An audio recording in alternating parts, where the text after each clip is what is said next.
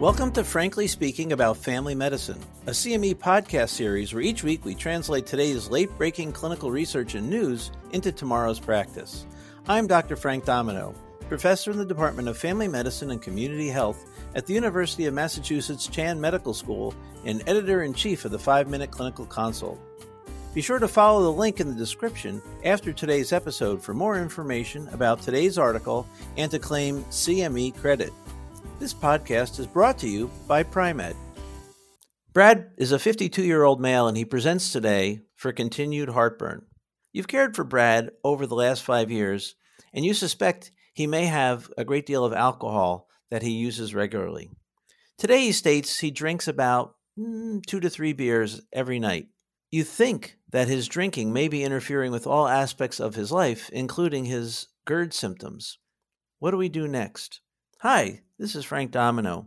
Joining me today is Dr. Jill Therrien, Associate Professor and Associate Dean of Interprofessional and Community Partnerships at the UMass Chan Medical School, Tan Chingfen Graduate School of Nursing. Hi, Jill. Hi, Frank. Oh, this this is a weekly occurrence these days. I don't know if COVID made it worse, but um, alcohol use and abuse seems to be more prominent in, our practices. Uh, can you give us a quick update on the epidemiology of, of alcohol abuse in the U.S.? Yes, Frank. The article caught my attention and made me really think about my practice. Um, it's really prevalent in the U.S. across all age groups. And it's increased with COVID for sure. The stats show that. They did a study, it was cross sectional, 2015 to 2019, and they found that 12.9%, we can round it to 13, of deaths in adults aged 20 to 64 were attributable, attributable to alcohol abuse. And even breaking it down a little bit more in the 20 to 49 age group of adults, 20% of those deaths could be attributable to excessive alcohol consumption.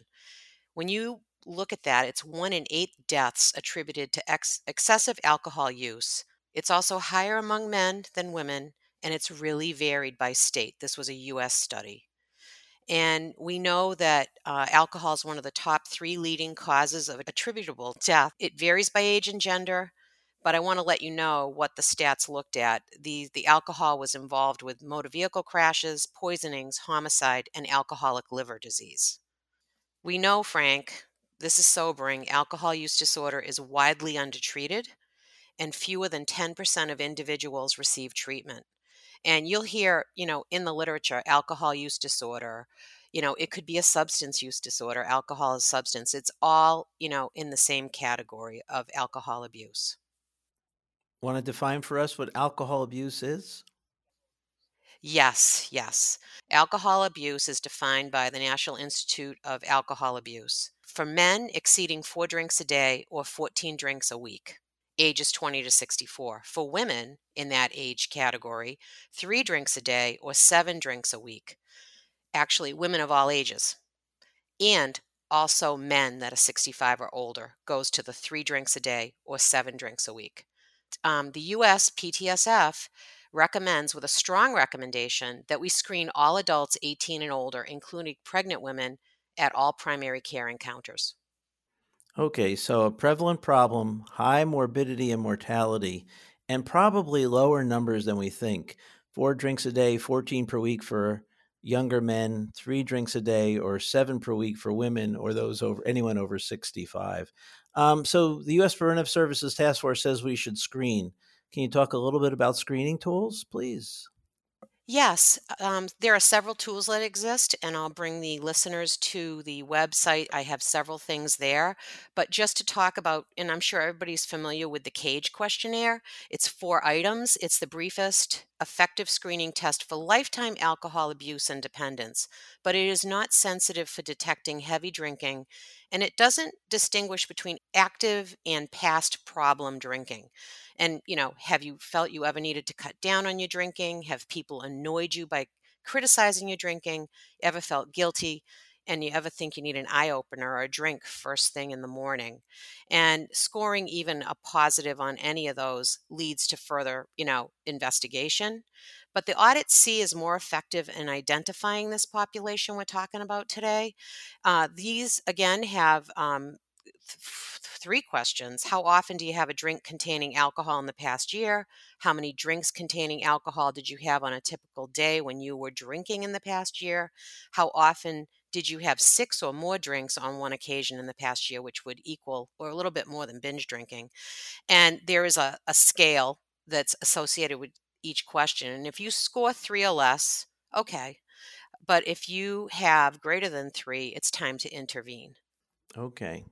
You're worried about our patient here, Brad. If you screen him or you take a history and you identify that he may have an alcohol issue, what resources would you recommend for initial treatment?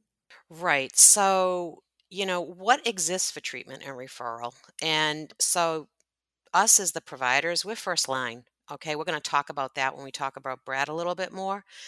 Alcoholics Anonymous, you know, they have the 12 step program. There's a link on this podcast to National AA to locate one in your area. Community resources, do you know yours? You know, that is so key to know your resources in your practice. And maybe you have a link with a social worker or, you know, you have people in your office that can help with that as well. But you really should know what's there. And then if you're talking about somebody that you know, really is drinking and could have a problem with withdrawal symptoms, you need to know where detox is, you know, because there's specialized programs and that may, you know, some of your patients may need that. I have found when I'm in the room with a patient and they seem open to getting care, I ask them to pull out their health insurance card and I say, let's look at this mental health number here on the back. And this is the number you need to call to see if you can find an outpatient counselor or possibly a, a, an inpatient program. Well, let's get specific about Brad. What do we what do we want to do with him, and what are what are our options that we can start today in the way of treatment? As you're questioning Brad, you want to get down to really how much alcohol is he drinking? What is it? Is it just beer? Is there anything else he's taking?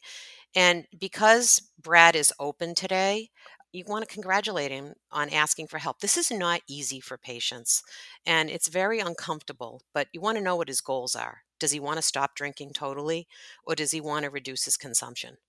And, you know, that's the starting point. What does he want?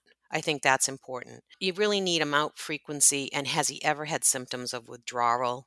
Does he take any other drugs or substances, whether they're prescribed or not?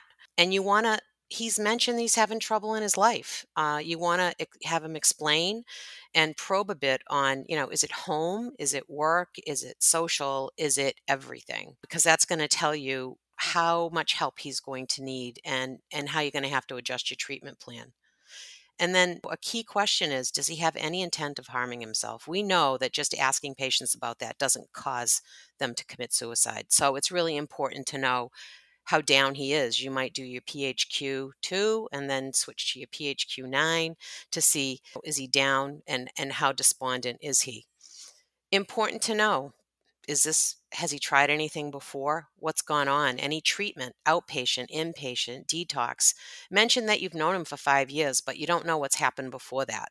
And we do have uh, three medications that are approved by the fda in the us and they are uh, the first one is naltrexone which really targets people that want to reduce heavy drinking and are pursuing abstinence without hepatotoxicity. So there are going to have to be you know some lab tests done with this. They recommend that they have lfts baseline one month and annually and that the dosage of this can be uh, an injection an intramuscular 380 milligrams once a month or 50 milligrams po daily so that's one option. Acamprosate is the second, and that is first line treatment for patients desiring abstinence who do not have renal impairment or hypercalcemia, but it's safe in patients with liver disease. And the maximum dosage of that is 666 milligrams three times a day. You may start lower because um, there are some side effects, but due to the multiple times of dosing per day, it's you know it's less desirable for patients you have to check out lfts renal function and calcium baseline and there's no standard recommendations on repeating those and then the third is disulfiram, and that's for patients who desire abstinence who are without liver disease, psychotic disorders, or seizure disorders. And the dose is 250 to 500 milligrams once a day. You have to avoid any products with alcohol. That includes cooking wine, mouthwash, cough syrups and they state it works best under a patient that's under supervision. I've got to tell you, this week I have prescribed both acamprosate and naltrexone. Um, I love naltrexone. Does it work for everyone? No.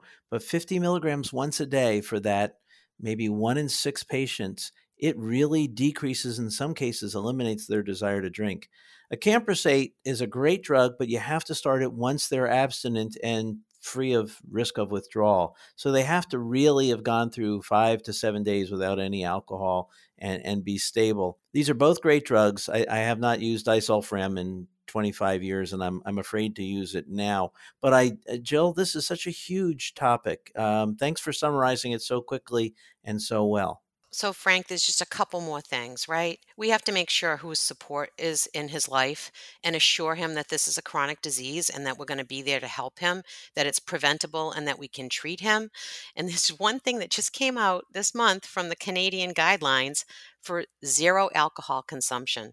And I also want to tell you, I have uh, a relative that works in the beverage industry, and the largest increasing beverages are zero alcohol beverages. So there's options. I mean, so, you know, there's options for patients to enjoy the taste of cider without it having any alcohol in it. And I also want to remind people what's a drink? It's a 12 ounce beer with 5% alcohol by volume. It's a 12 ounce seltzer, again, 5% alcohol by volume. Wine is a 5 ounce 12.5% alcohol by volume. And if you drink spirits, whiskey, vodka, gin, etc., it's one and a half ounces with 40% alcohol by volume. Practice pointer alcohol abuse is preventable. Primary care providers are key in identifying, treating, and referring patients for recovery and resources. Join us next time when we talk about effective treatment of opioid use disorder and the discontinuation of the X waiver. Thank you for listening to Frankly Speaking About Family Medicine, brought to you by Pri-Med. To claim CME credit and receive additional information about the article referenced in today's episode, follow the link in the description. To stay up to date on the most recent clinical research and news, please subscribe to Frankly Speaking About Family Medicine and be sure to check out pri-med.com for additional CME content.